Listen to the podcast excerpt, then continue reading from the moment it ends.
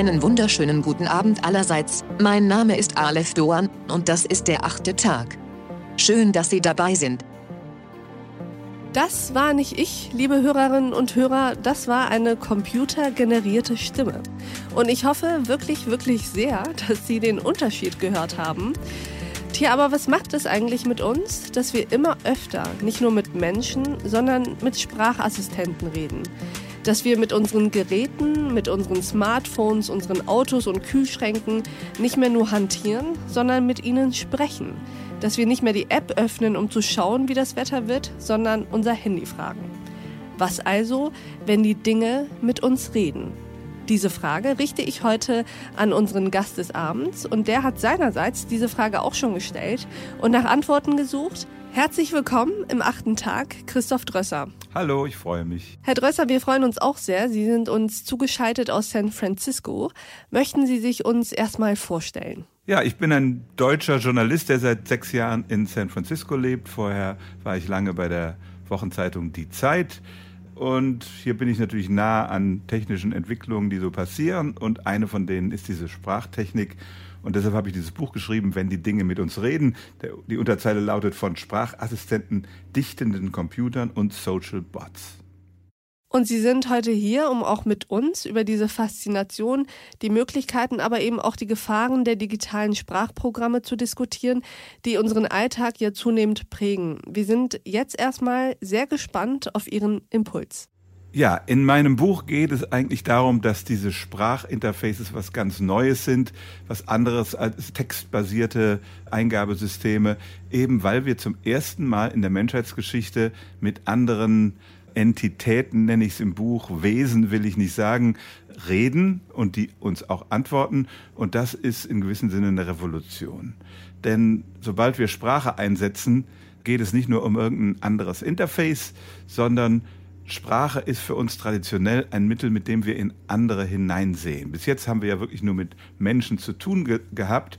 Und wenn ich jetzt mit Ihnen zum Beispiel rede, dann schließe ich aus ihrer Sprache auf ihre Herkunft, vielleicht sogar auf ihre Intelligenz. Manche Leute denken ja, wenn jemand Dialekt redet, ist er nicht ganz so schlau, was Unsinn ist. Ich nehme Emotionen wahr über ihre Sprache und ich mache mir ein Bild von ihrer Person. Die äh, Psychologen nennen das Theory of Mind. Eben weil die Sprache fast das einzige Mittel ist, mit jemandem zu kommunizieren, entwickle ich eine Theorie darüber, was in dem Kopf der anderen vorgeht und komme dann zu dem Schluss, da ist auch so ein Gehirn am Werk, so ähnlich wie meines und das funktioniert auch so ähnlich, obwohl ich das nie sicher wissen kann. Das haben Philosophen in der Vergangenheit schon gesagt. Äh, Descartes zum Beispiel hat gesagt, wenn jemand mit mir redet, wenn etwas mit mir redet, dann denke ich, dann schließe ich daraus, dass da ein denkendes Wesen dahinter steckt.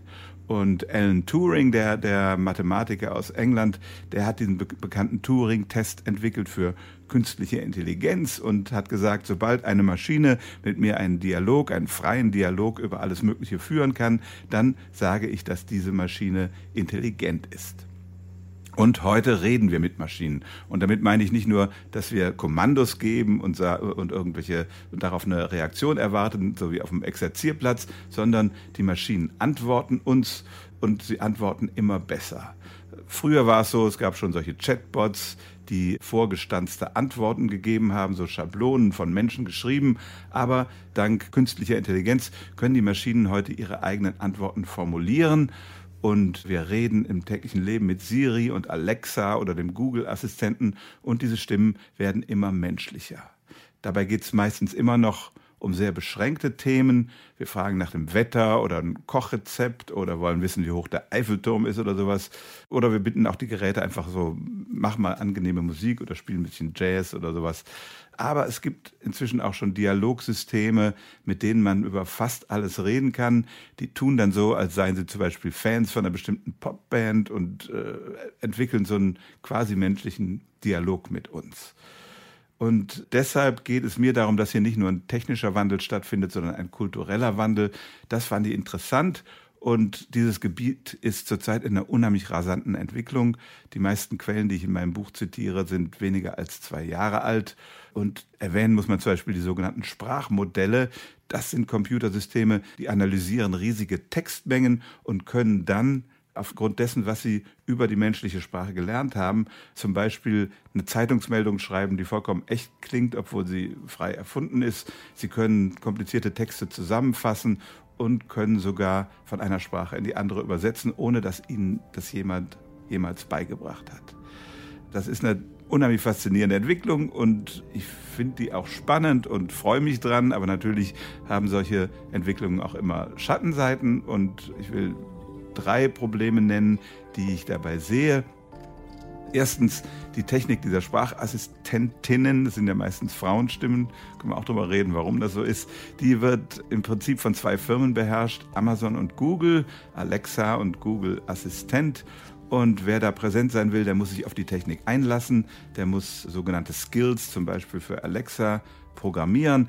Die Firmen sind Türsteher dieser neuen Schnittstelle zwischen Mensch und Maschine. Sie können Daten von anderen Apps abgreifen und so weiter.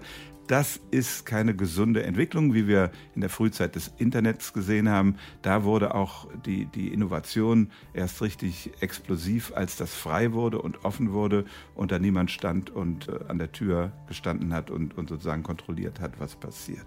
Die zweite Entwicklung, weil das kommerzielle Firmen sind, die wollen, dass wir möglichst äh, viel damit interagieren und uns daran fesseln wollen, machen sie diese Stimmen zum Beispiel immer menschenähnlicher. Das grenzt dann teilweise an, an Betrug, dass die Stimme vorgibt, sie sei ein Mensch. Von Google gab es diese Technik, die äh, sogar so künstliche Ms und Äs in die Sprache einfügte.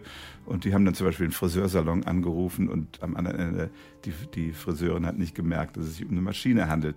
So what you're going to hear is the Google Assistant actually calling a real salon to schedule the appointment for you. Let's listen.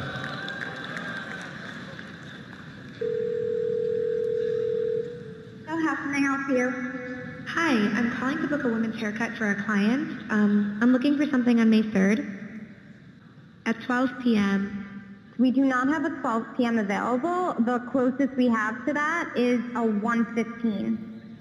Do you have anything between 10 a.m. and uh, 12 p.m.?